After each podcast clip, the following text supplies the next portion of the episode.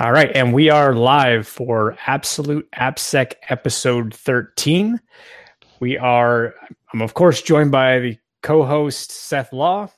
Hey everybody, welcome once again. Oh, hold on. I did what I told. Uh, hold on. I did exactly what I talked to Charles about before joining, which was left the sound on and I hit mute. Anyways, sorry. So, and we're joined by uh, Charles Nwatu. Um, uh, Charles, please say hi. Hey, everybody. So Charles is in charge of security at Stitch Fix. He's worked at Twilio. He's worked at uh, LinkedIn. He's worked for on the in the federal space. Uh, Intel. Like Charles is going to talk. Obviously, we're going to ask. He's going to talk about himself. We're gonna we're gonna ask him more questions. But um, Charles basically comes with a, uh, a, a lot of experience. Um, there, we kind of want to get tonight his take on the challenges he faces, his philosophy to to, to sort of a building a security program, and so that's kind of going to be where we go tonight. So, Charles, thank you for joining us and welcome. Uh, thank you guys for having me. Uh, I really look forward to the conversation tonight. Oh, we definitely do as well. So, um, you know, kind of the first thing we, we typically ask people is, um, you know, if you could tell us a little bit about sort of your origin story, uh, what's your how you how you like came into security, uh, you know, sort of your the your arc, you know. Yeah, sure.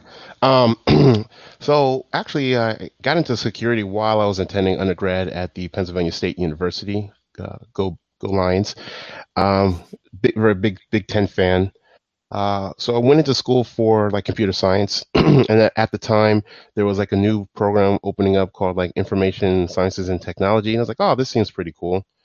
Um, so I decided to join into that. And then during my junior year, the I think the NSA started like a program called the like Information Assurance Scholarship Program, uh, IASP, and I signed up for that. And I, uh, me and another cohort in my my grade uh, sort of won the initial offering for the for Penn State and that was the first time when I got exposed to like incident response and like security, and I was like, whoa.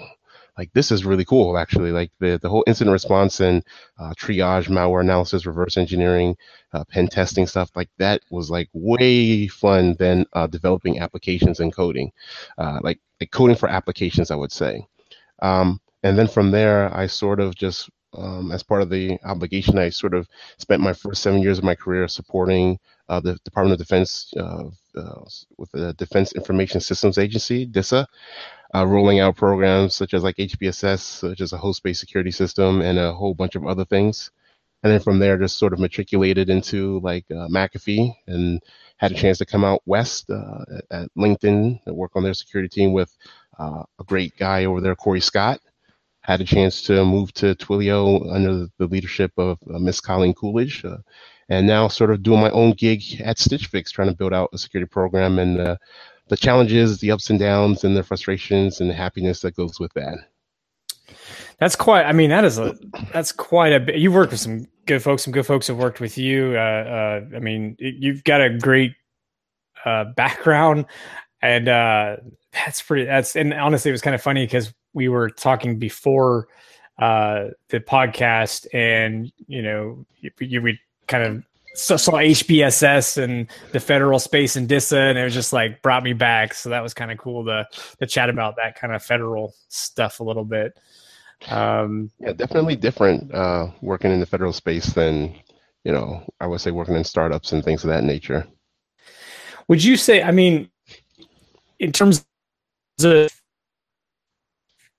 okay, so it sounds like initially at Penn State, this is where you kind of fell in love with security in general.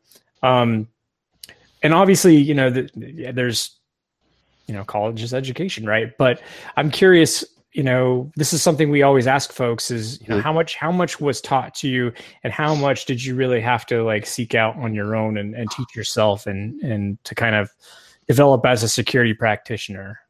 I, I would say it's a it's a healthy blend. Like uh, I think university education was just good to sort of be around other like-minded people that were interested in that space, and uh, having some I say professors at least guide you as in, in the overall thing.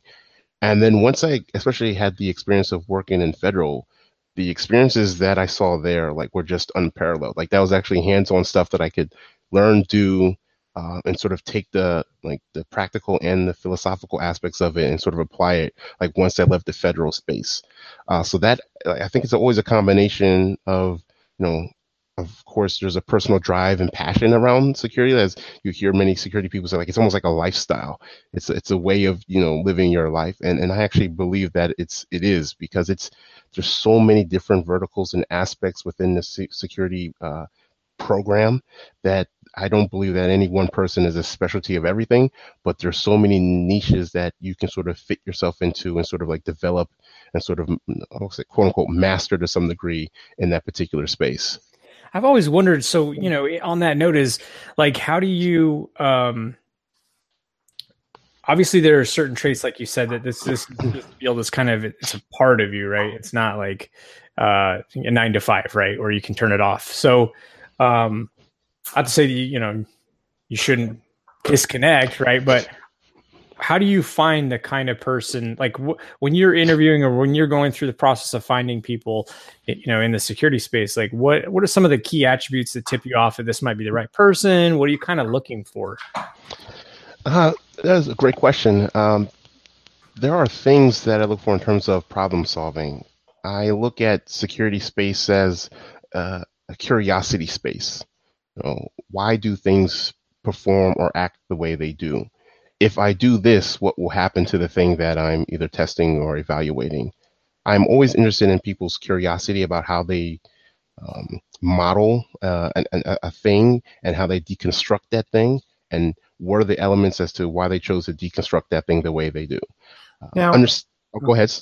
Yeah. No, I was going to say that that that's very interesting, right? I, I, mean, I'm kind of the odd man out because I didn't necessarily like I've I've not done a lot in the the government space, right? Most of my experiences come more on the um, the financial side, and then the consulting side of things, and then tech startups. So, like when you talk about finding those people, how did you how do you feel like it went in you know in that government side as opposed to the startup side, since you've lived both of those lives?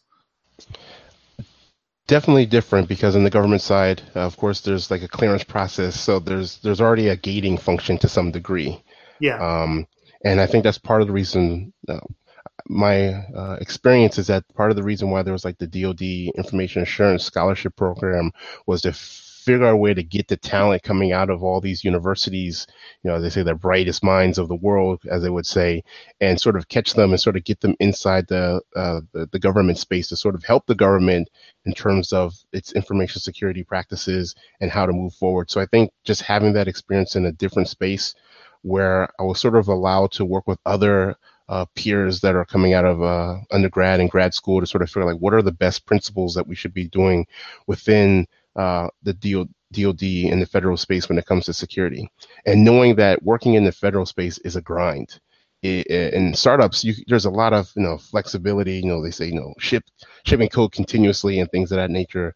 Uh, yeah. My experience in federal is like you know there, there's things that you sort of plant as a seed, and you nurture and you water, you come back, you check the temperature. There are things that you do to make sure that this particular program or project actually uh, blooms and blossoms into into the beautiful flower you expect it to be.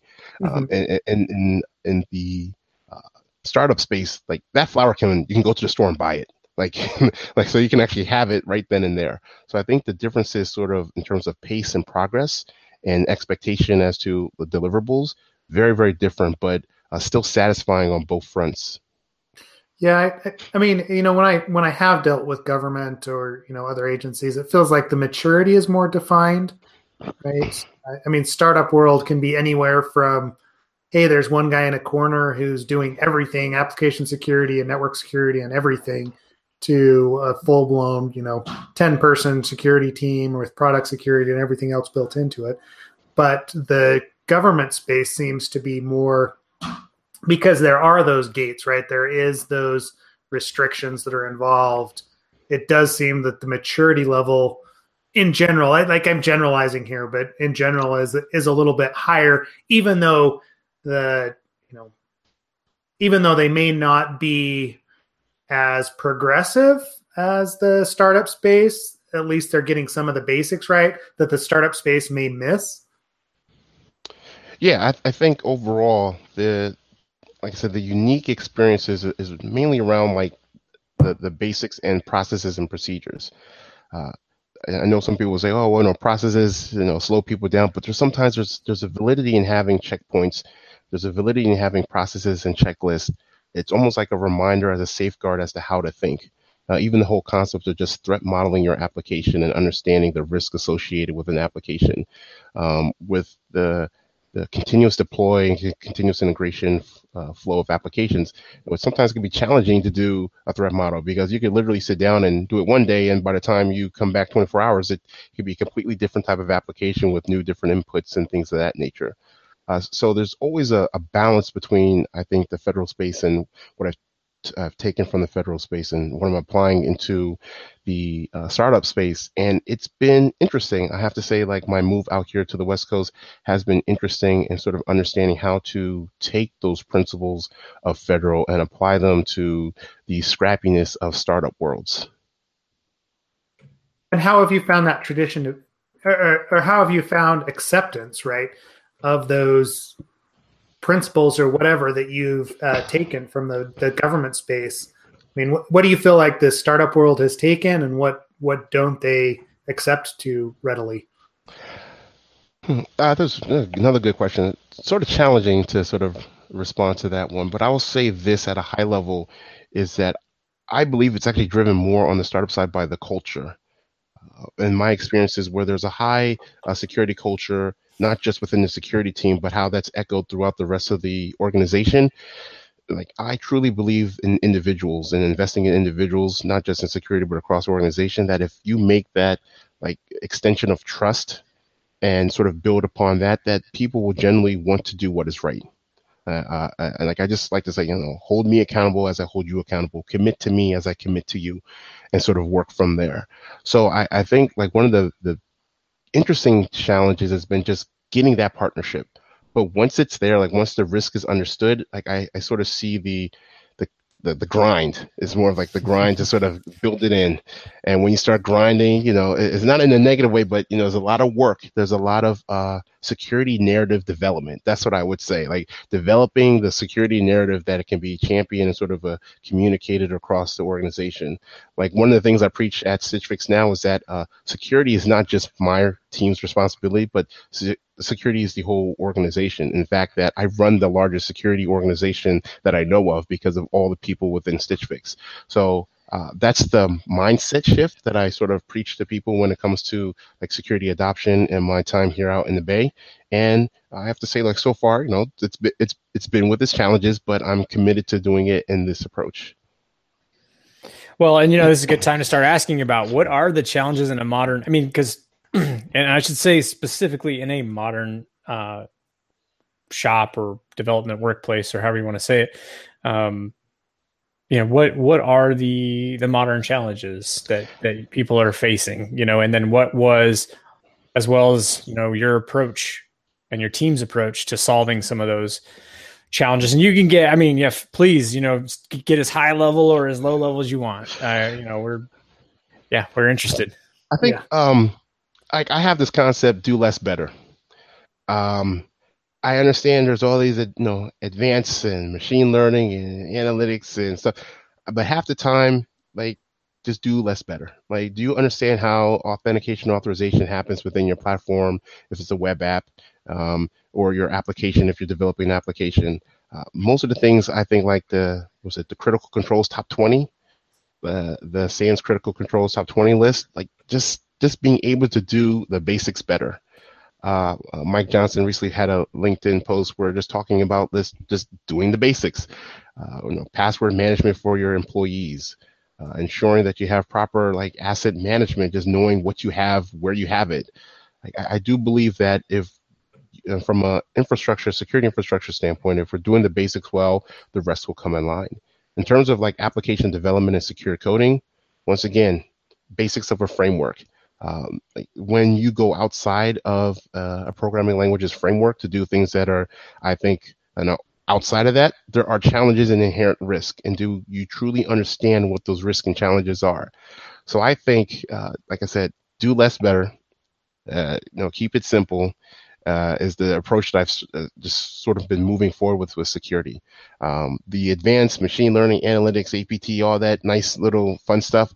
I, I believe it will come, but I want to focus on having a solid foundation. I, I just think that's where most of the energy and effort should be put across, whether it's your AppSec program or even your corporate infrastructure security program. Just just do the basics. Both both Seth and I have the, uh, a favorite quote from Ron Swanson: "Never half-ass two things, whole-ass one thing." It sounds similar to sort of your approach there. oh yeah, less well, is more. So day one, what do you do? Right, uh, like so day one, I, less better, right? You've given us the SANS, you know, critical security controls what is the one thing you do like like when you walk into Stitch Fix for the first day, right? What is it that you started looking at? Well, I'll say I'll say like my playbook as a whole. My playbook as a whole is basically baseline where things are at. And it's not really from a tooling perspective. The first step is really understanding like the individuals and the, and the environment that you're working in, the engineers that you're working with, your infrastructure people that you're working with. It's really sort of building that um, that network of people within the organization. And then, secondly, it's understanding what's the commitment that you're getting from the top down. Uh, so there's always like the grassroots bottom up approach, but also you need, a, I think, advocates within your management or your C uh, level uh, team members to sort of say, like, you know, we are invested in this particular capability of security, and what does this mean for us? Uh, I think from there, then you sort of go and sort of do a, quick high level risk assessment. Uh, you know, as you're learning how the organization works, what are the business uh, impacts of, of, of the organization, identifying like what are key areas that you would like to target first. Um, of course, I think if you're on a web app side, you're going to do maybe a quick, you know, web penetration test just to see like what's the baseline of the services. Are they doing secure coding principles right? Are they using their framework right? Uh, there are things that you can sort of get a glimpse um, as a an external view before getting too deep dive inside the company where you can sort of get an assessment and say okay at least i have a, a blueprint of what to do so my first thing is normally just baselining what exists and what doesn't exist okay. um, based on my experiences from previous organizations from some of the teachings and learnings uh, from my, my, experience with linkedin with cory scott and uh, Twilio with Colleen Coolidge and um, and other places like that is just taking that and sort of and then putting in my government stuff putting that all together and say, this is my playbook. Baseline, from the baseline, figure out what are the key areas you'd like to invest in, uh, develop a roadmap strategy for those investments, and start there. And of course, you need to hire people. So I can't do it all by myself. yeah. You, you, would be surprised, right? How many organizations think that it can be done? Yeah yeah, yeah, that that that mindset sort really has to change in terms of it just being like this one-off group, like this black box thing that says, "Oh, this is this bucket security that is oh terrifying and scary." Um, I think as security practitioners, we tend to um, create some of that narrative ourselves. Where I don't believe we create an uh, inviting environment to allow people who may not know to come in and feel safe about displaying maybe their lack of understanding of security principles and creating an environment that's healthy where they feel that they can discuss those things without fear of prejudice. Um, so I actually think there's some work that we as security practitioners uh, need to do in terms of how we develop that security narrative within our companies or our respective uh, fields, and then sort of go from there. Yeah, it makes sense. Uh, I, I was going to ask. I mean, I have one big question, which is, uh, I'm curious when it comes to philosophy. So basically, I mean, we see it time and time again. Panera Bread um, being the most recent compromise. Mm-hmm. It almost feels like. I mean, to me, it almost feels like you, you. There's no matter how much or what you do with security. Now, granted, like Panera Bread was kind of a that was just unique. That was yeah. handled terribly, but, um, but it's a um, good use case. It's a good use case of yeah. potentially of what you should and shouldn't do.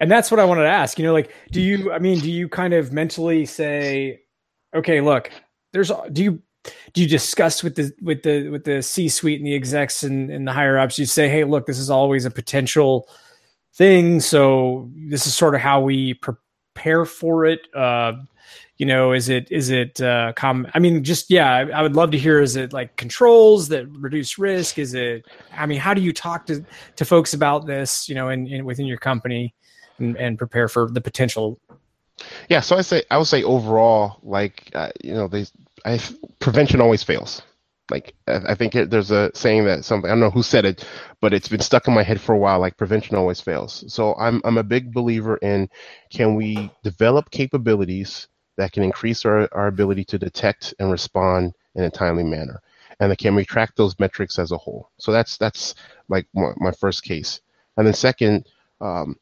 since we know that breaches happen, we have good evidence that breaches happen, um, then the first case to me is like, well, we should have a, a breach response plan. I understand that in the moment uh, when there's like when you're doing a tabletop around a breach, it's very easy to say, okay, we're reading this case study and we're walking through this. but I still believe that having exposure and making sure that other people within the company, the key uh, stakeholders, having exposure just to the process alone, not the technical aspect, but the non-technical I, I believe in this day and age that if you know the technical aspects of a breach will get resolved. You're going to hire engineers you're going to like that's going to get handled. The thing i believe that needs more investment is around the non-technical aspect. How do you interface with your comms team? Does your comms team understand what mediums for which they're going to communicate on? How frequently will we communicate externally if it's an external notification? Do we understand what that looks like do we have uh, how do we communicate with our internal employees and how frequently do we do that how do we engage counsel who should engage counsel like i, I just finished i'm in the process of working on developing that type of strategy for um, for Fix, and it's it's an interesting dialogue for which I'm like, well, this would be a great talk to do. Is all right. So if the only thing you could do in one day is develop a, a breach response plan, I actually think that's a good first step.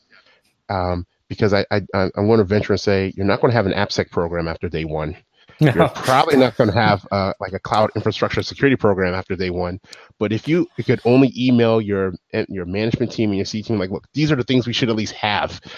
If if, if all hell breaks loose, break glass, pull fire alarm, like that's a first step that that wasn't there yesterday. So I actually think that's a positive. Yeah, I, that's so. I mean, honestly, that's awesome to hear that from you. To to, to hear that that's sort of because I mean, I have my like obviously I'm biased that. I think that everybody should be prepared because I do think there's no. It, it just doesn't seem to matter how much it with, with, within. Okay, I, let me say this. I'm not saying that there's there's no value to. Obviously, we all believe and know that there's value in security. What I am saying though is that the value only gets you so far. There is still that little window, no matter how much you do, that there might be a breach. So then it goes back to it again. This is my opinion. Um, that you just have to sort of uh, like segment and and control sort of what, what all gets breached. But it's really interesting to hear from you the concept of forward facing internally and forward facing how do we get that messaging put together? How are we communicating? You know and that's sort of like um that's to me novel because i haven't heard of folks uh you know kind of putting that together. Um that's kind of cool. That's that's that's a newer thing to me. I, have heard of like you know getting um you know like an incident response plan in place but in terms of being prepared for legal counsel breach statements things like that that's yeah, it was it was a challenge. It, it was it was challenging because uh, the the I just told myself like, heaven forbid, if I got hit by bus tomorrow and I could only leave one thing for the company, what would that be? And and I said if they knew how to communicate and talk to each other in a time of a security incident, I would be extremely happy because, like I said, there's no way an AppSec program could be built in one day. There's no way that uh, a cloud infrastructure security program can be built in one day. But if there's a checklist or roadmap that they could at least follow that gets them down the path, and there's there's um, like you can demonstrate trust while you're doing that process. Like to me, that's that's just at least reassuring. yeah, I mean, you, you got to have something that you can call back on. I, I mean, you're absolutely right. It, I, just, I, and I, I, never necessarily thought about it in that way, right? I always, I always went in with kind of the whole idea of the gap analysis, right? What you were talking about is baselining, um, but actually giving them something straight out of the gate like that, Um, it was interesting. uh, You know, we just had Hack West here in Salt Lake City, and one of the keynotes was Dawn Marie Hutchins Hutchinson from Optiv, Mhm. and that's all she talked about was breaches. Right. That's like most of her work is going in and advising CISOs on breaches, and having the plan of who's going to talk to the media is a way bigger issue than how you technically fix the breach. Right Yep.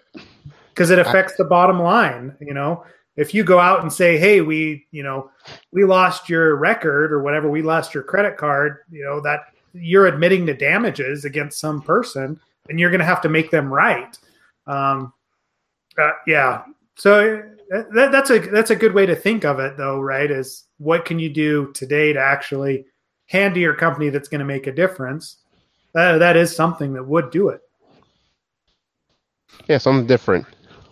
Yeah, uh, no, it's good. That's uh, that- that's exactly why we we have these discussions, right? Is you know, uh, Ken and I have been mired in product security, application security for a number of years, right? And we don't always get up to that level. Yeah, we kind of manage some things um, at a consulting company, but it was always very code focused. And it's good to take a step back and actually look at the different the different aspects of security that we don't necessarily always think about, right? Yeah, definitely. I definitely love. I I I think the AppSec space to me is very intriguing because, as like a, I don't like saying incident response, but I, I like to say like detection engineer, uh, because as like a detection engineer, I look at application security uh, uh, professionals as like like, okay, you guys should be laying like triggers. And as a like, detection engineer, I want to consume the triggers that you deploy inside applications as a way to, for us to better, like I said, better detect um, so that when if something does go you know wonk in the dark, that we can identify it quicker, uh, minimize the risk, you know, minimize blast radius, as people would say, and have like a response plan on how to tactically um, address that particular like issue or vulnerability or exploit uh, happening. So I I I'm, I really see uh, all the security functions sort of fitting together like as a web, and sometimes it's, it can get tangled, but we do our best to sort of like be uh, very decla- uh, like explicit in our communication with each other. Mm-hmm. Has How any? do you foster that? Sorry, Oh, no, no, no. Go, go, go ahead. No, go ahead. Yeah. So, so I mean, obviously, you know, you're at Stitch Fix, you're running security there, you've got people on on board. How do you foster that sort of communication and that sort of camaraderie? Right? I mean, it's it's easy to walk into an organization that already has that figured out, but what have you done? And you know, kind kind of what are your hints to building that sort of a program?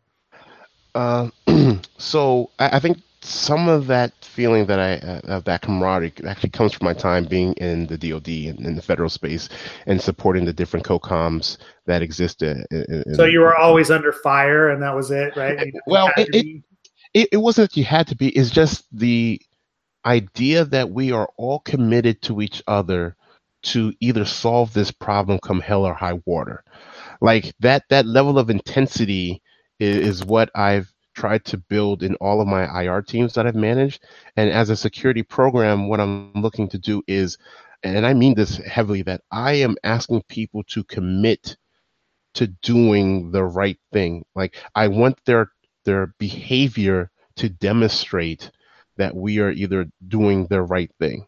Because then at a level, then it becomes a, a psychological thing where, where I'm asking myself, am I doing the right thing at this point in time? I understand I got to ship code. I understand I got to you know do like send something out, but how can I change behavior to demonstrate that we are doing security well? And how can I demonstrate that through some form of uh, I know the next step is like metrics because I do believe that you have to show that there's there's growth happening. Uh, but I want to challenge people at the individual level and at an organization level to create an environment where we are not just talking about security, we're being actionable about security, and we're holding each other accountable by being committed to security. That makes sense, right? Uh, you know, so if you're asking someone to someone to commit to that, right? You know, is that is that part of your interview process? Right? Is that you know how how is it that you are instilling that into people um, or getting that buy-in? Uh, so, part of me, I just straight up ask. Like, uh, I, I, I like, No, I- be honest, right? Be straightforward with people. Yeah. This is what we expect for sure. Yeah, I, I we are all professionals in our working environments. uh, we are all adults supposedly in our working environments, and the way I just look at it is, I just ask straight up, and that if your behavior does not demonstrate that, then that's when there has to be a conversation about okay, like what do we do here? Um, I, I just believe in just being very transparent with people. Uh, as my personal, as my personal ethos is just being very transparent with people and just saying, hey, like this is what it is. Um, yes, it can be painful. Yes, it can be challenging, but I'd rather have the tough and difficult conversations. And if we disagree, that's fine. I just want to be able to express and understand like where you're coming from, where I'm coming from, and how does this impact uh, like impact us as a company. I think as security professionals, like we're we're trust custodians. We're in the business of building trust. Uh, security is just the action as how we do that. Like we're in, at the end of the day, we we are expecting people to trust what we do, trust what we say, and that's only evident by the things that we do and how transparent we choose to be with those things. Mm-hmm. Yeah, yeah, yeah. I, I, mean, I would agree with that, right? Because that's the whole idea. Is um, as a security person, you t- you typically aren't the one that's running the network. You're not building the applications. You're walking in and saying, "Hey, why don't we do this?" And if they don't trust you, if they don't have some sort of some level of expectation that that expertise is correct, you're never going to get anything done. Yeah, which goes back to that whole security narrative thing. I I think one of the biggest things I've learned within the past two years is developing a security narrative that is easily consumable by anyone. Um, and it takes uh, time to craft that security narrative for wherever organization that you're in. And it's something that I'm continuously doing because as I learn more, I want to refine it more. And I think uh, as I've gotten better with it, I'm as, as one of my uh, coworkers told me, Charles, you're winning the hearts and mind of the people. Uh, so I take that uh, very personally to sort of show that security is not this scary thing yeah. that it, it can be like everyone has a place within this journey uh, and it's just making sure that as a security team we either provide services that help with that that's very transparent or we're communicating and doing training and education around those things so that it's it's just inviting cool good ken you had a question and i interrupted no, I was just going to ask. You know, it's kind of a little different. Um, I was just curious, you know, in terms of because you know, I think all three of us in this call have been around for a while. Um, that's a nice way of saying we're a bunch of old farts, but uh, no. But on a on a serious note, from a from a technical perspective, what has gotten easier? What has made things more difficult for you? I know that's kind of a out of the left field kind of question, but I, I would say actually what's easier, like I'm going to talk about from like an incident response side. I actually think like AWS environments or cloud security, like cloud infrastructure environments uh, with all the APIs that you get in these infrastructures, you can do a lot of things right off the get go. Like uh, the there are things that are inherently part of like the AWS security trust model, Google Cloud Platform trust model. Like if you do those things, man, you are farther along than most. I would say like uh, traditional enterprises could be in terms of identity and access management things of that nature. And then also logging of that with the things of like AWS CloudTrail and the like. I, I just think that has moved that uh, up front faster. What has become challenging is the fact that well, you still have you have AWS, and if you're not properly doing those things right, you can shoot yourself in the foot, uh, as evident with the, all the like the types of S3 bucket stuff that's been happening. So it, it's like it's great if you do it right, but if you do it wrong, it's it's it's very evident real quick, like what could happen, uh, like uh, loss of access management keys and things of that nature. So, I I am actually surprised about uh, the cloud infrastructure. Like at first, I was like I'm kind of like a little cautious about it, but the more I've engaged in it, I'm like, wow, this is this is fantastic. This is great. Uh, but you have to follow the safeguards that exist within these platforms. Well, and you know, I'd love to have um, at some point Evan Johnson on to talk about what he, but to your point, what he built and what his team built at Segment was as, as a essentially the goal is to have no access keys, right? Uh, one of the biggest issues with AWS is those, like you said, those AWS access keys getting out there, and then or S3 pu- buckets being open. But uh, their goal was like you know AWS AWS access keys, uh, IDs, and secrets. We don't use those anymore, and so they went to a completely uh, kind of like federated um, role base. Yeah, yeah. And so that was pretty or keyless infrastructure. Yes, keyless infrastructure. Um, so I mean, it's like, it's like what you said. There is there is this uh, notion that because it's so powerful and because it offers a rich API and because there there are so many features, you can you can most people I think some uh, it's pretty common for people to focus on the negative but like there are that aspect there are those aspects of like yeah but you can also make it super secure and you can you know there's a lot you can do in terms of visibility in terms of hardening in terms of restoration um, that that uh it can be your friend basically you know it can can work for you. Yeah i think one of the challenges though is actually finding uh, talent that understands or finding resources actually understand how to do that within any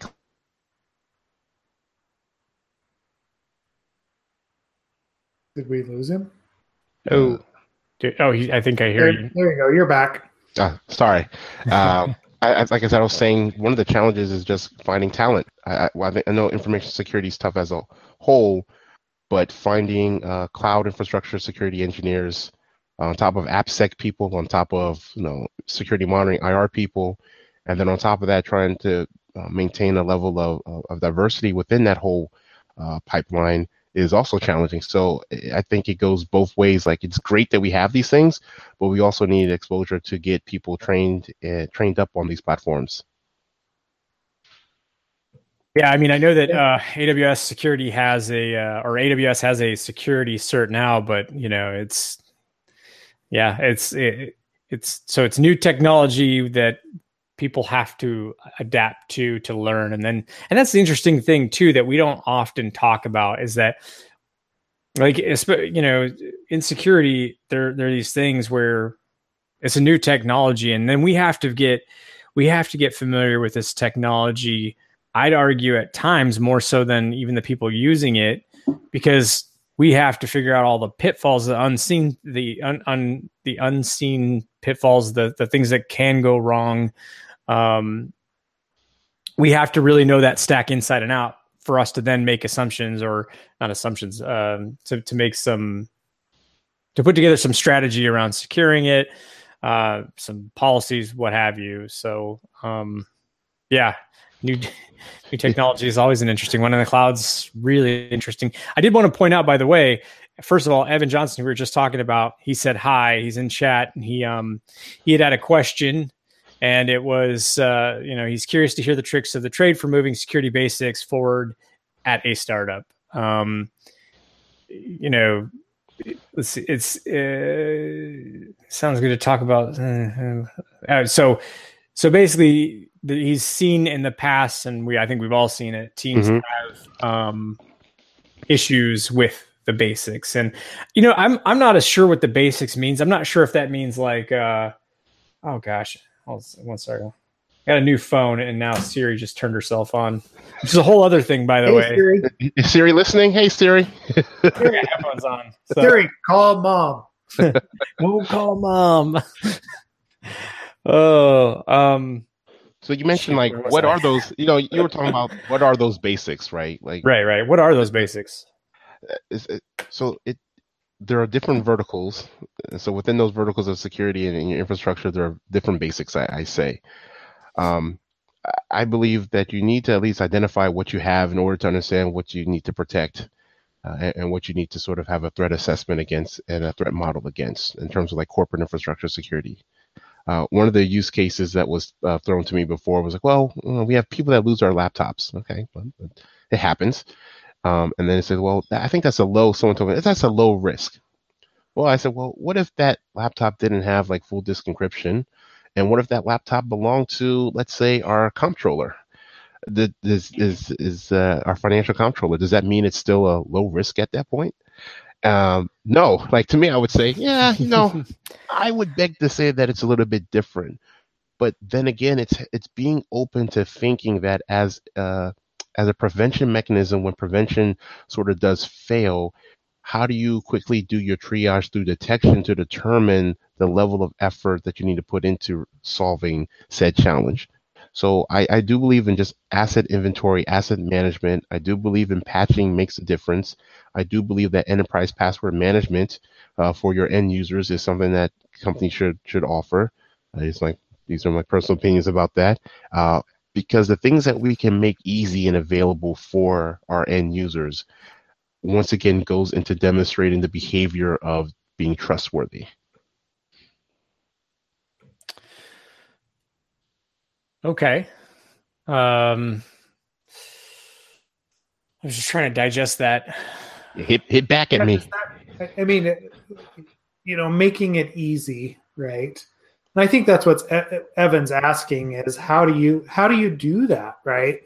Um, I mean, it's one thing to kind of talk about it, um, you know, and I, I, think you you you hit on it earlier. Hiring is a big deal, right? Being yeah. upfront with people, being upfront with what you expect of them when they join the team and communication. Um, yeah, so that, that goes both for the team members you hire and for the uh, the, the company as a whole. Um, like one of the things I, I have done at Stitch Fix is basically you know, present to our entire company about how our security will be and how that they are, like I said, part of this process. And something that um, just from personal experiences, going back to hiring is like getting people that can help leverage across the organization. Um, I look for communication skills as as a big component of being a security practitioner, but I also look at how individuals can develop solutions, create solutions, or integrate with teams that sort of leverages their understanding and does that as a force multiplier for the rest of the organization. Um, like I should be able to say, hey, I'm going to deploy you into this group.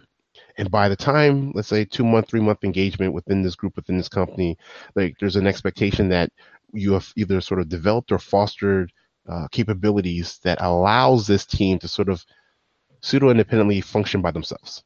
Like you just check in every so often to to ensure that they are still in alignment, but you're developing things that sort of act as uh, you know guardrails. Like you know when you go bowling, they got the inflatable things. You know the you you know you bounce know off. they have the little guardrails, and you do your bowling. You can bounce off of them, but you're still on the track going forward. Yes. Like that that's the goal is to sort of continuing to guide teams to move forward, but in in a uh, in a secure and a, if possible a transparent way that's unbeknownst to them. But if they're willing to know what that is, you can pull back the curtains and say, "Hey, this is what we're doing." Like I'm big on that too. Yeah. So what I'm hearing is that there's a component of the security team that you're looking at as more of a a marketing effort almost internally and externally, right? You know, Definitely. hey, we're marketing ourselves as a trust mm-hmm. agent and we're marketing the tools and processes. So if I if I send you as a security professional into a you know into the DevOps team, I'm expecting you to bring their level up and market us and or market security to them so it becomes a part of their process. Is that correct? Yes. Like my my I know my goal at the end of the day is actually to make myself irrelevant with regards to security. And that goes back to the fact that if security is, is, is open and available to all, it, it should just become another, I don't say checkbox, but just more of a an oversight with the data that we can collect, the metrics that we define, the capabilities that we develop and invest in, um, where that is actually integrated across the team. Now, that's like the like the sky and the pie, like that's the end state but I know there's a lot of work that has to be done in order to get to that point. And that's where I'm at right now is just like, let's get the talent on board. Let's figure out our roadmap moving forward. And let's determine what we want to capture to demonstrate that the investments that we're doing, the capabilities we're developing and investing in are actually making a difference. Uh, and that's uh, yet to come. that that's one thing you're always working on, right? Is measuring exactly what you're doing and representing that to the board or whoever, right? The, the upper to upper management. So you know where, where where this is an AppSec you know podcast. Obviously, that's Ken and I's background, mm-hmm. right? You know what what are you doing at Stitch Fix from that perspective? Like, how are you building out your application security team, and how do you view that as different? Um, you know, say your network security or your cloud security team. I mean, AppSec cloud security could go hand in hand, but you know, g- give us a, a little bit of a rundown there. So I would say, um, just taking a step back, that we, uh, from an application security team perspective, my, my philosophy once again uh, is uh, we have assessments in place. Is having the this new team that literally just started this week um, to sort of sort of build up their understanding of the business, and then sort of um, like if there's hemorrhaging things and we're bleeding, of course we're going to address those things um, in, a, in in time accordingly fashion but is to have them sort of get an idea of like where should we start investing our time at. I, I want to give them the due diligence to sort of do their own inspection and assessment. Um, like they are the subject matter experts in this space. Uh, the culture that we have in our environment is very open to doing uh, like security related efforts. It's just as with everything, you just gotta get prioritized. Just have to, like I said, the grind. You gotta repeat that grind over and over again. Get the security narrative over and over again.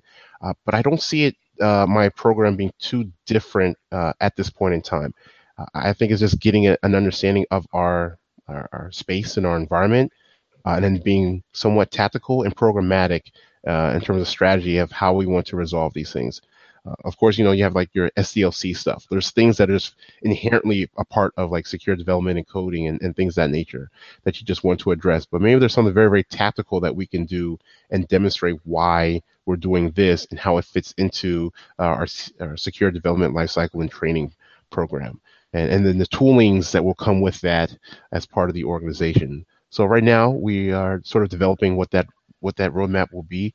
Uh, but we know uh, it's probably going to be somewhat traditional as we start off uh, until we get sort of a good idea from what our baseline assessments look like and where we look to like develop capabilities and move forward in.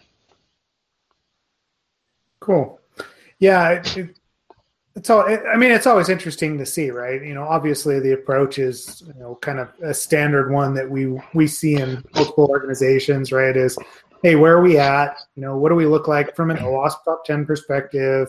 In the SDLC, are we doing dynamic analysis, static analysis?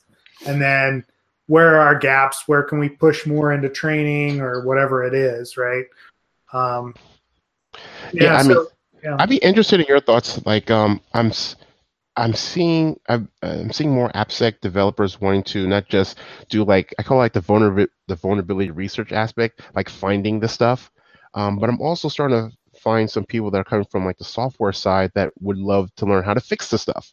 Yeah. So I've been my previous gigs I've been successful having a blend of like software engineers that want to do like security fixes uh, like like learn how to do security and develop security tooling, and then also having like AppSec vulnerability researchers sort of help find this stuff, but may not have the strongest uh, programming skill sets, but are willing to learn. So I've sort of been like doing like blending and pairing uh, individuals of those types of mindsets together like okay you guys are buddies uh, or you two are buddies that are going to sort of solve this together. Because it's it's it's interesting to see that uh, there's developers that are truly interested in security but like i said the barrier may be daunting to them. And then there's vulnerability researchers and appsec pen testers that like, are great at finding stuff may at a high level know how to fix it but uh, may resign themselves from actually doing it within the code themselves yeah, yeah. I, I mean, we've always, well, I, I, mean, me personally, I've always stuck to the stuck to my guns on the you know the best application security people are developers, right? Um, they may not be the the best at finding a vulnerability, right? But uh, you know, it, it kind of comes from my background in development as well. Is understanding how to build the application gives you a lot of power in how to actually break it, right? You understand where all those edge cases are but then you also understand how to fix it and you can talk the developer's language. Um, a- as far as integrating the two together, it's a, it's a, it's kind of an interesting problem, right? I mean, traditionally, what you have is more of the pen testers or the vulnerability researchers, right, on the security team, and then uh, you know, in the organizations where I've seen it work very well, mm-hmm. they identify developers that are security conscious and those are the guys that the vulnerability researchers go to, right? So, hey, I find a vulnerability. I'm going to tell the one guy on the team that gets excited about it, and he's the one that's going to rip the code apart, uh, be that a Ken or somebody else, right? But rip the code apart, figure out why it's happening, and then actually implement the fix. Um, you know, if you can find somebody that can do both of them, hey, you know, you found a, a, a diamond and you got to keep a hold of them, right? But oh, definitely Yeah, but but but the whole idea is you know actually having those two two different skill sets to complement each other. I, I mean, I, I think we're talking the same language there. Yeah, I think you brought up a great point because you said as a developer, you understand your your code. Um, like it gives you the ability to understand how to break your code uh, better. And something that I remember picking up at my time at LinkedIn and work with uh, Cory Scott was like, as a developer, uh, there, there there's a thing of craftsmanship around your code and the quality of your code. And if you're an engineer developing code, that security is part of your your craftsmanship. Like it, like you just don't develop code without thinking about these types of things. Like if you call yourself a developer or a programmer and you're not thinking about security, then are you really doing your craft the justice? And that's how that's part like part of the uh, you're talking about the how do I get people on, on this journey with me? Like I sort of I'm transparent to that nature. Like, well, you call yourself a developer or programmer. So as you're maturing through you know, senior staff, principal, et cetera, et cetera, like how does that demonstrate in your security understanding? Like I, I just challenge people at that level. Yeah, I mean, Netflix talked, or Jason Chan from Netflix, uh, uh reInvent 2017 had talked about they built this dashboard, and it was effectively a scorecard of all of the applications that mattered. Mattered, I believe, being you know front facing, and um, because of the pride in their craftsmanship, and because of the um, just the general kind of culture, peer pressure, etc. You don't want to have the D or the F or the, even the C on that that scorecard, and it's visible to everybody. So it was it was a good way, apparently, from what they from what Jason had said, uh, for them to uh, you know not not to embarrass, but to say, hey, here's some awareness around like applications that are maybe not meeting the spec, and then uh, people can start throwing in pull requests or code changes to to tighten that stuff up. So more to get people involved in, in fixing and, and improving. And people did it because they took pride in their work. Yeah, and I almost feel like there's an education aspect to that, right? If we go back to the things that you can do to really affect security, right? You know, actually training your developers in a good way on security is, I mean, that that's where you've got to start. I, I, if you look at any I mean, you got some information security or information assurance uh, experience in college. Um, I didn't, right?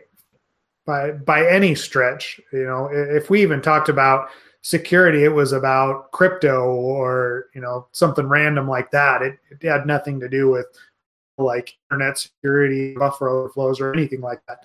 Um, granted, I you know I am dating myself because you know that was you know the only thing that they talked about security wise back then. But you know, in spite of that, what, what I'm saying is that there's not a lot of programs out there on the university level that really address security in a way that we would find adequate, right? So, you know, you pull somebody that's only got a couple of years of coding experience under their belt, they most likely don't know what SQL injection or cross-site scripting is, or if they do, they have a very, very shallow understanding of it, right? Yeah, and, and I guess that comes with part of the uplift yeah. Yeah. I mean, you got to figure out a way to bring them up to a level that you need them to be at. Um, you know, I, I mean, it's, it's a difficult proposition. I, I, mean, are you doing something like that with Stitch Fix? You know, what, what, what does your security training program look like for developers? Well, I say like in general, like the security pro, like security program and training in, in general. What I've normally looked at is, um, I have I have this concept of just like just in time training. Like, um, if they're deploying code and we're using our automated CI/CD, like if there's failures, I want them to be able to understand like why those failures are happening and what what that failure is, why it is, and what would you need to do in the future to prevent it. Almost like on demand at that point in time. Then you have your traditional training where like, hey, we're going to either have a lunch and learn or we're going to have some type of third party application vendor come and do some uh, like custom based training uh, but I'm I'm looking at solution sets that sort of do that just in time. Hey, this failed in your build. You want to you, know, you want to know why? Click here type of, of concept. I, I want to engage the developer where they're at. Like yeah. like like that's that's my thing. If I can engage the developer where they're most comfortable, where they're normally working at, then I think that will help sort of um, like a better engagement model for uh, developers and other practitioners. Yeah, I, I, mean, I think it goes back to, to pride of craftsmanship, craftsmanship as well. right. We're all struggling with that today, except for except for Charles. He's got it nailed, but the rest. Uh... Craftsmanship. There we go. I got it. I got it. Goes back to pride of that thing as well, right? Um, I mean, no developer wants to write crappy code. They don't want to write code that get, that costs the company money, uh, or you know, is is harder to maintain, or you know, is insecure. So, teaching them the, the right way to do it like I like that just in time training or the you know real time training aspect. I, I, feel like we try to do that, eh, you know, from a consulting perspective. We try to do that in the reports, right? Hey, here's all this background information on cross-site scripting, but I, I guarantee you that 90% of those findings that I've written have never even been read, right? The descriptions and the background, all they do is they jump straight to the, hey, how did this happen and how do I fix it? Yep, yep, and and, and I think uh, it's a disservice that we're we're like we're doing. And once again, like how do we engage them where they're at? Um, my wife always has this saying, "Well, meet people with grace." Like, and that's how I take my security uh, focus. Like, meet people where they're at, um, understand where they're coming from, and and how do I get them along on this journey? And once again, it goes back to the security narrative. So, uh, my belief is if I meet people where they're at, I give them the security narrative, and I bring them along on the journey hopefully then they will you know spread that gospel to the rest of the people and we sort of go from there. Uh, but it's it's an exciting endeavor and journey to go through. Uh, i i'm not sure i recommend everyone being like a head of a security program but uh, there's there's a lot of uh, pains and growth that go with it. But it's it's truly a humbling experience to sort of like bring people along on that journey and it's very very exciting. I did want to mention uh, because we're having so I've got like a there's a couple other Slack channels. We've got a Slack channel for um, basically what I'm trying to say is that uh, we've got a couple Slack channels that both Seth and I are part of. We've got one dedicated absolute AppSec. I did invite you, Charles. Um, it's a newer thing, and we're still trying to get it set up, so it's not really what we're using. Having said that, people are having some issues with YouTube uh, chat. So if there are questions you want to uh, get in, email us uh, at absolute appsec at gmail.com. That's absolute appsec at gmail.com. We'll get you an invite to Slack since we haven't set it up to sign up yet. And then also, um, you can just email a question as well because we're going to be on here for another few minutes. So, uh, you know, feel free to email those. I, I apologize. It's just we've got this like YouTube is not the the the easiest to to work with. So Hey, something else I wanted to bring up. Um, like we mentioned security in terms of like developer centric, and and one of the things I'm I'm being very um, explicit about is that security actually is more than just developers. I understand developers write code, but there's also security with you know how your finance team engages with data sets and how they transfer that information uh, intercompany and external. And, and if you have marketing teams, how do they handle sensitive data sets uh, internally within the company and external? Uh, so, uh, like once again, it's it's really uh, I would say from my experience, for security practitioners to fall into the, what they feel comfortable with, and being comfortable with is engineers and developers. But uh, from an organizational standpoint, there is risk and security concerns that across more than just the traditional engineering development boundaries that fall into your HRIT systems, that fall into your IT infrastructure, that falls into your finance and, and, and whatever other components that fits your particular industry. Uh, so that's something I just like want to call out that you know security, like I said, it is cross cross cutting. Yeah. Yeah. So, I, I, mean, uh, what's your approach for managing that risk, right? I, I, mean, I know there's a lot of companies that do. I mean, we've we've talked about bug bounties a few times, right?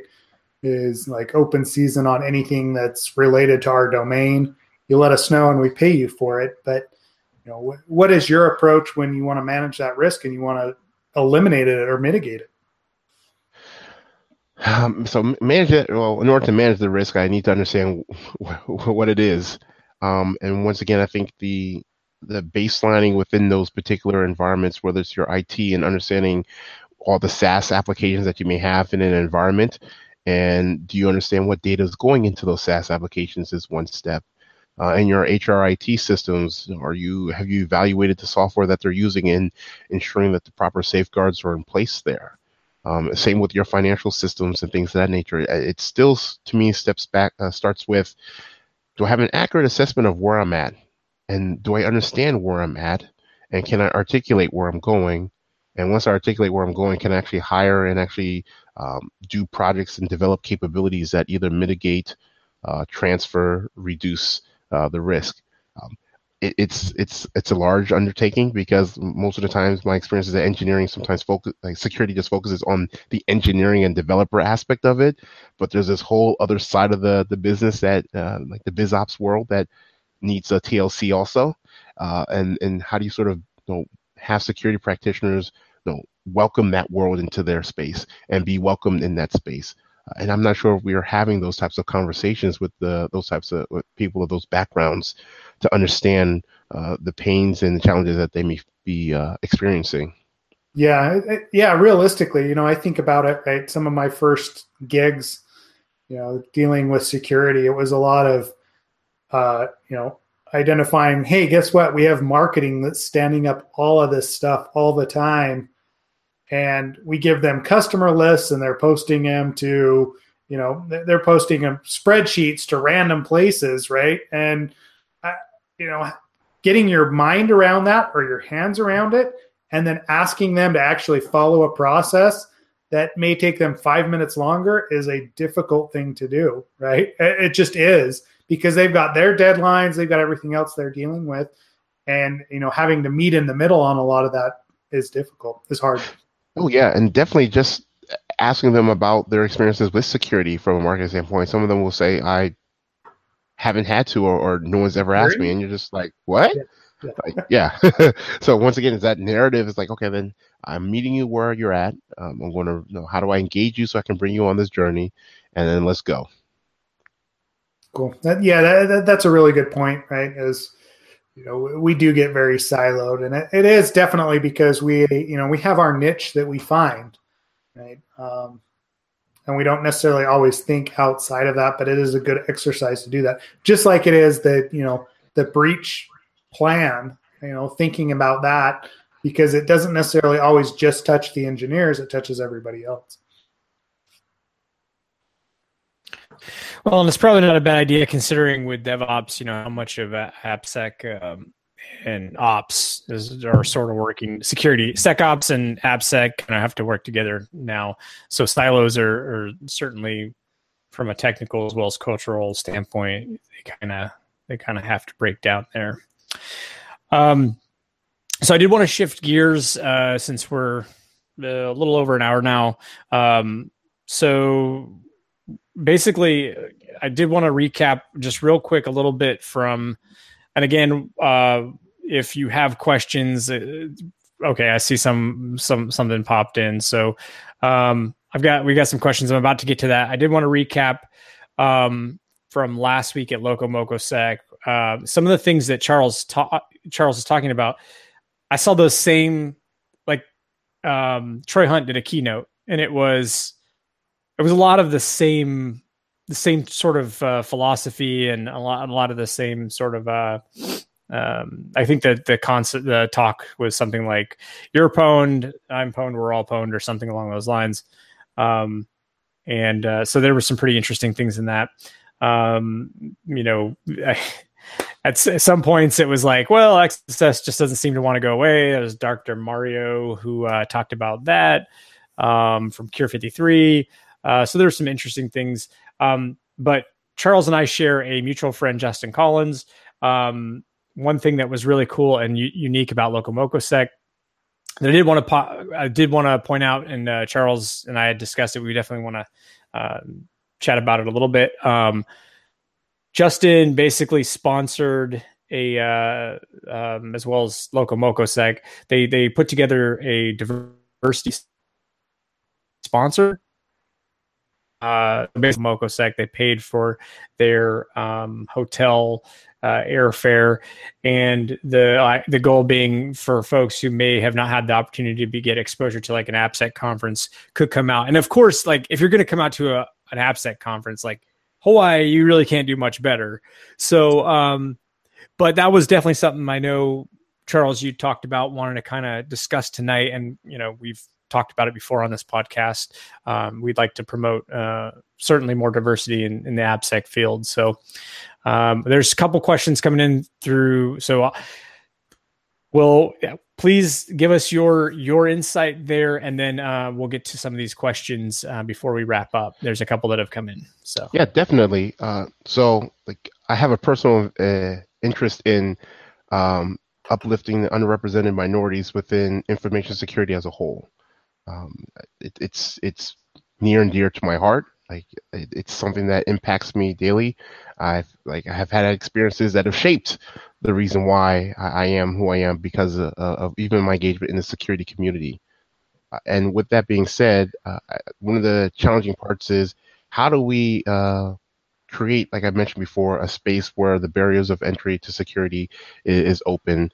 And I, I, have to say, like um, like Marcus from VThreat uh, has been uh, one of my mentors, and I think he's just you know tremendously awesome, uh, or with around you know, providing guidance as to how to do that. Uh, the, one of the unique things I would have to say about the security space is if you get on Twitter and you ask a question, you'd be surprised how many people will come up and give you the answer. It's just like getting over that initial fear of like like just ask. Like there's enough people within the security space that are, that are willing, and I believe want to ultimately see uh, a diverse community. Because with diverse communities, you get diverse thought, you get diverse actions, and things of that nature. So I'm I, I am all for advocating for uh, diversity within security. I am doing my part in terms of being able to hire uh, a diverse team and expose uh, people to the different paths that exist within security, uh, whether it's through volunteers that I do. Uh, so I, I'm definitely big on on ensuring uh, that there's access and there's actual representation when it comes to uh, diversity in information security uh, field. So you, you won't get any pushback from me on that. That's that's something I live, breathe, and live every day. Yeah, I mean, for us, you know, it, it's it's one of those things where like because I don't I don't there's younger folks who come into the industry and, and like we we we seem probably semi professional or whatever, but when I got into hacking, it was called hacking. It was there was not this was there was not an industry, and it was basically like you know love fucking anarchy, right? Like that's that's what it was. And back to kind of that time, like which wasn't that long ago, but I mean it was probably 13, 13, 14 years ago when, you know, I started myself getting into this. It was like, it was about who you were. It was about all these different opinions, all these unique people. And the one thing we had in common was that we all, we all loved hacking. We all loved breaking into stuff. That was what we loved. And, um, you know, I think it's important. I, I, I mean, it's kind of what we're, what you just said. I think it's important for those. It is what you said. Is it is important for all these different opinions and all these different personalities to help shape this culture and to keep it growing and evolving. And so, uh, you know, the, like I said, I think it's great when like when someone like you know just Justin yeah. Collins, Brakeman Pro actually put money where their where their mouth is on the uh, and and help out in that regard. Yeah, so. definitely. I'm uh, yeah, Justin, uh, great friend. Uh, yeah, really exciting guy. Well, and um, you know, on that note, someone, uh, so Cece had said uh, to to you this. Uh, she said that I think it's yes, it's I believe it's she. Uh, loved your tweets about inclusion and your support for female engineers in infosec. Uh, there are there's a question there, but I just I wanted to point out that that that was um, something that was thrown out there to you. A thank you, um, or or a you know uh, positive statement. And then there, there. So there's a few questions here. Right. One is, what do you think about certifications, but more specifically, the offensive security certified pen tester? Uh, I'm I'm I'm all for certifications. Uh, the reason why is once again, even from a diverse standpoint, people get into security from different angles. Um, it's whether it's through formal education through university, or it's like a side hustle that hey, they intrigued, or it's like they came out of university with a different degree and said, "Hey, I stumbled into this thing called security." So why is it me to limit how and another person goes about obtaining knowledge? If you can demonstrate that you have the knowledge, and if you did it through uh, whether it's a certification route or education route or self-taught through YouTube videos or pen tester labs or, or whatever the, the, the platform is, shoot, go do it. I, I'm an advocate for for insatiable learning. Like it, one of the things that I sort of preach within the teams I've managed in the past is there will be time for documentation and learning. Like if we can't lean on each other to learn from each other, then we're failing each other. So I, I'm very, very big on whatever means that you know how to learn, learn it. Uh, like I know for me, I'm I'm a reader. I, I love to read. Once I read it, then I go and try to apply it. Some people they can see something one time, they got it. Uh, so we all learn differently, which once again is just a diverse thought set, and just sort of go from there. So I'm I'm big on certs. I'm big on education. I'm big on whatever makes sense for you as the learner. Yeah, I don't have the attention span to listen to a teacher. You know, some people, like you said, they can they can listen to they can sit there for an hour or two, listen to somebody, an instructor, and that's actually better for them. And for me, I lose track after like two minutes. Just give me the book and the hardware or the software, and like get cracking. So everybody's different in how they learn. Um, the the follow up to that question was, uh, what would you recommend in terms of training, certifications, whatever, what have you, to um, start in web application security specifically?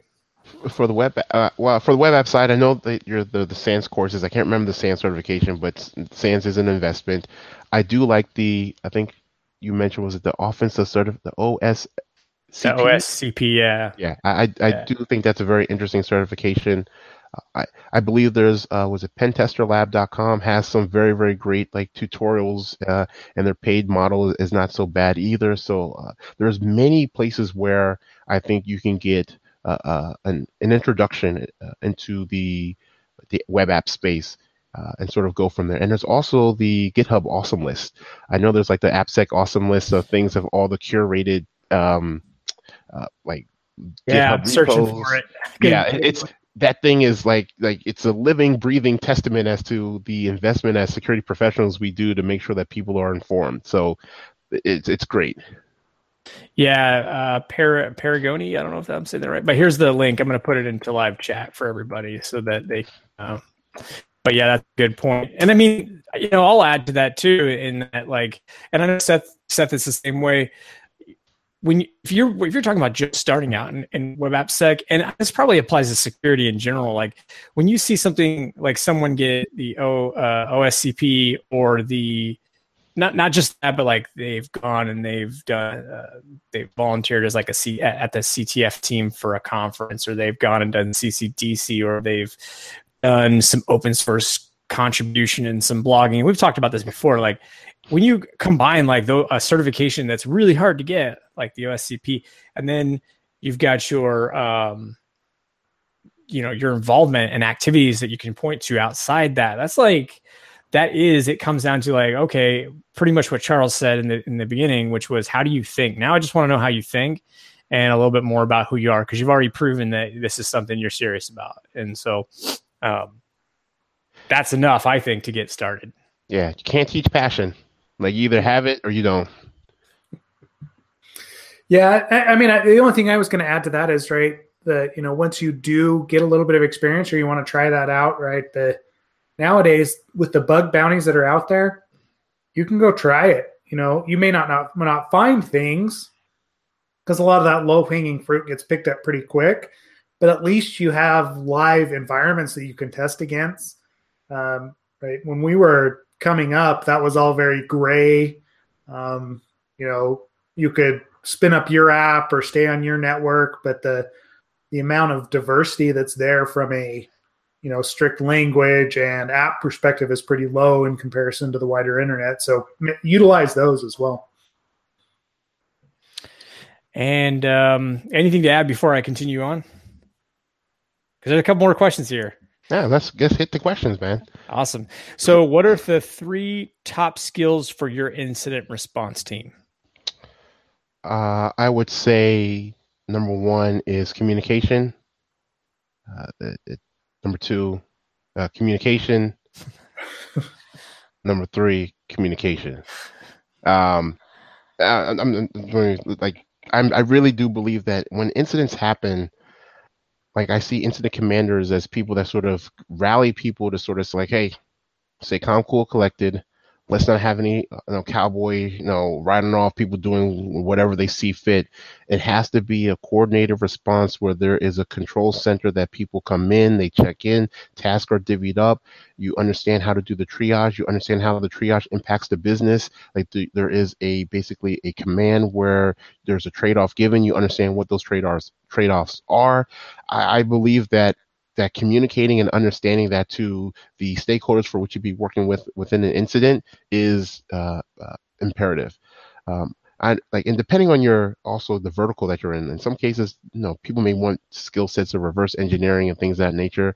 Like I, I, I, I think there's enough commodity software out there that you can get enough of that.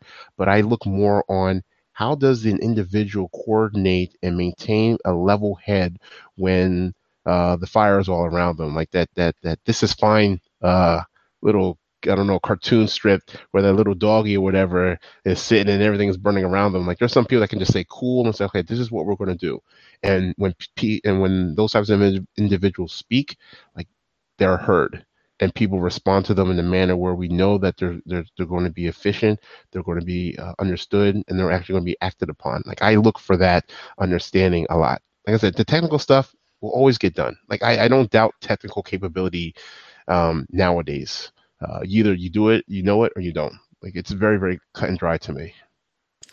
Yeah, soft skills are important, whether it's consulting f- to a company or working for a company. I mean, those types of things like soft skills can't be. I mean, uh, there's um, it can't be understated how important soft skills really are and because you see a bunch of people that are super smart and like and there are definitely areas uh, where it, it's fine like you could be a researcher you could there are a few places where it's totally fine to like have no real people skills to speak of but for the most part you know you're still it's like it's, you can't like oh i'm technical so i don't get people. I don't have to try and fit in. Like no you have to get along with people. And so like everything you've been saying is pretty much like you have to market your your team yourself uh, your your goals to other people. So um having add soft more, skills help.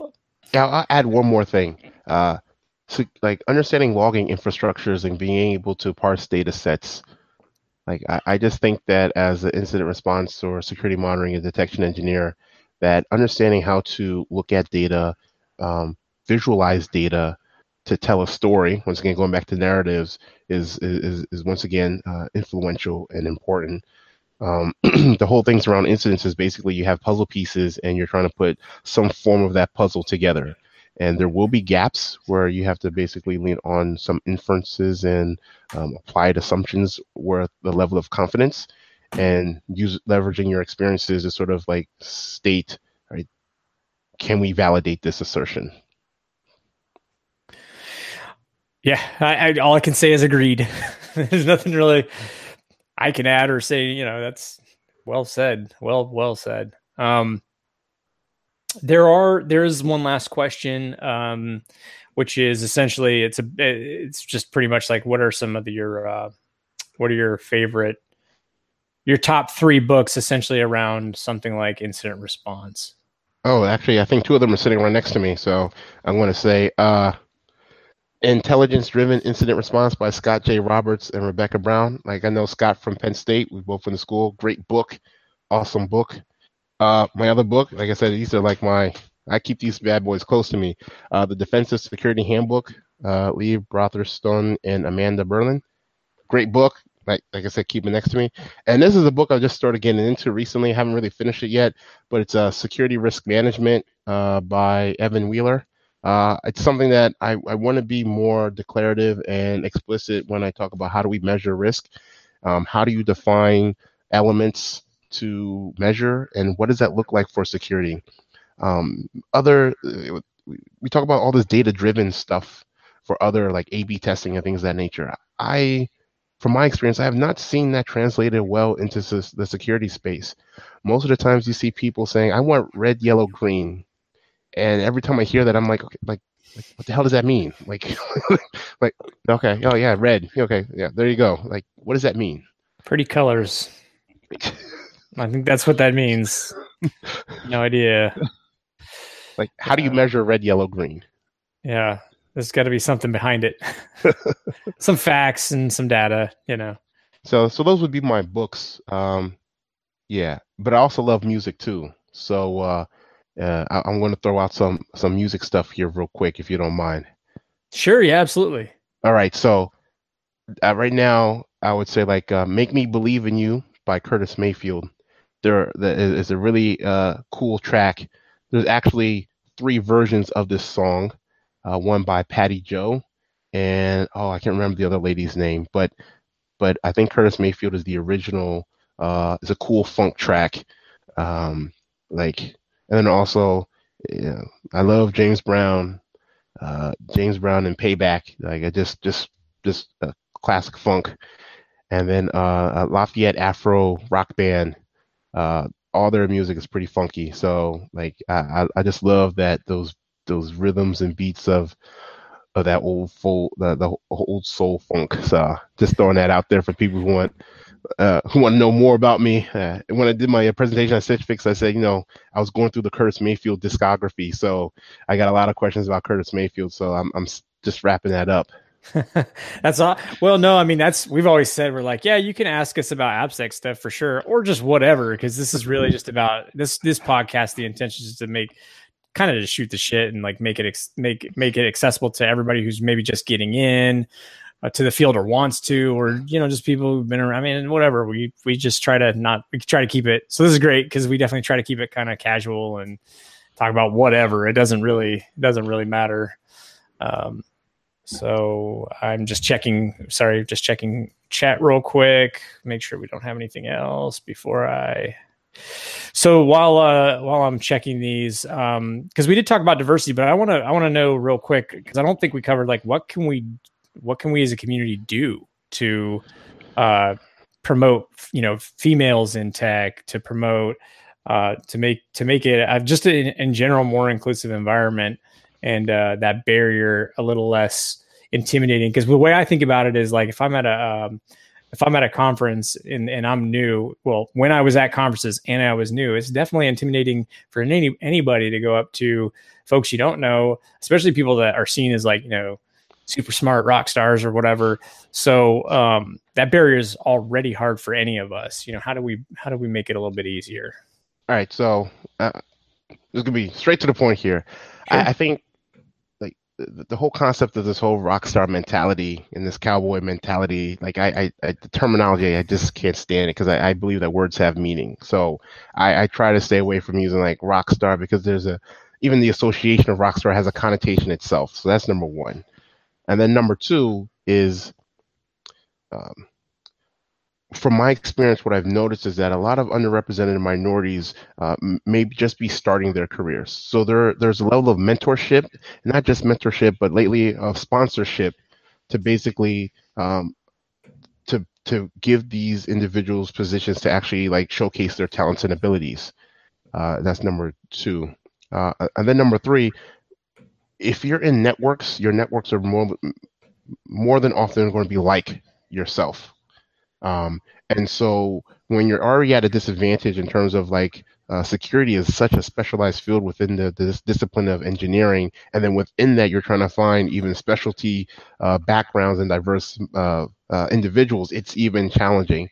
So I, I, I sort of make it an effort to put myself out there more and champion the different groups that are working to sort of uh, pave those inroads. Um, I, I know that there's groups that I hopefully will be working with in the future around this particular topic. And then the last thing I would say is that as an underrepresented minority, sometimes there's an expectation that it's my job to sort of fill this bucket and carry this bucket on behalf of other uh, of, of, the group at large. And and, and I, am here to say like, no, that's not my fucking job. Um, no uh, shit, it's not your job. so it, it's it's collectively as an industry that we will either succeed in this area, and if you know if we believe that. Uh, that diversity is important, then we will show once again by our actions. Like I, I am a true believer that if you show me what you do, it will show me the type of person or type of culture that you have. So if your culture or your actions demonstrate that you're going to different places to recruit. Like, you know, if there's pipeline schools that you always recruit from and you, you don't go to potentially like whether Georgia Tech or an HBCU, uh, historically black college or university, then yeah, I'm going to bet to say that you may not get the type of candidate pool that you're thinking of in the first place. Uh, and if you're a heavy referral company and you don't have a very diverse population, well, I'm probably going to say you're running the risk that you're probably going to get the same that you see every day.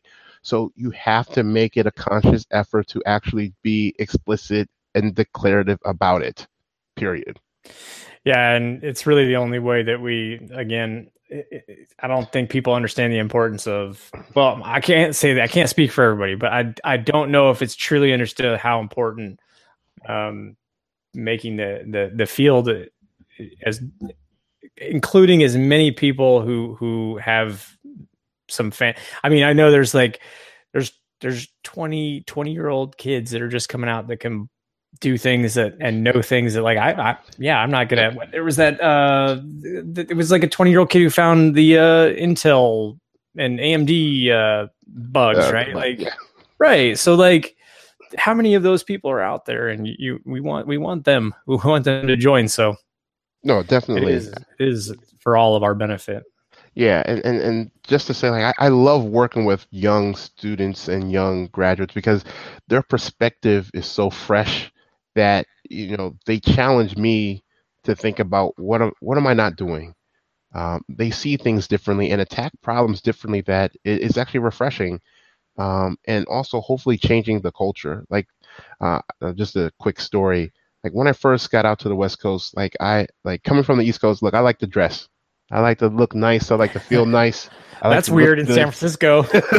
San Francisco, they it's a weirdo. Like and I remember uh, working, and someone like you know made a comment at me about like you know why you dress like that. I was like, well, I like to look good, I like to feel good. It's not it's not imposing on you or anything like that. And I'm a tall man. I'm about six five, and, oh, wow. and, and, and, so you know I you know I carry myself well and I look good. And it was just the assumption that like you are out of place, and then it made and I felt that, and you know the whole imposter syndrome thing. I'm not gonna lie. The first year I was out here, I, I was a mental wreck. Um, and but I found groups and I found people that supported me. Um, and I've made really, really great friendships while being out here. But part of the culture to assume that, like, I'm going to be honest, I don't know anything about Star Trek but people people talk to me as if I understand Star Trek. I'm like, is this a security thing? Like, like what what am I supposed to do? Like, there's certain things I think like just there's like an inherent culture that people just believe that if you're a security professional, like you are this quote unquote nerd, and being a nerd consists of these things. And I'm like, well, no, that can't be the case because all of our backgrounds are different.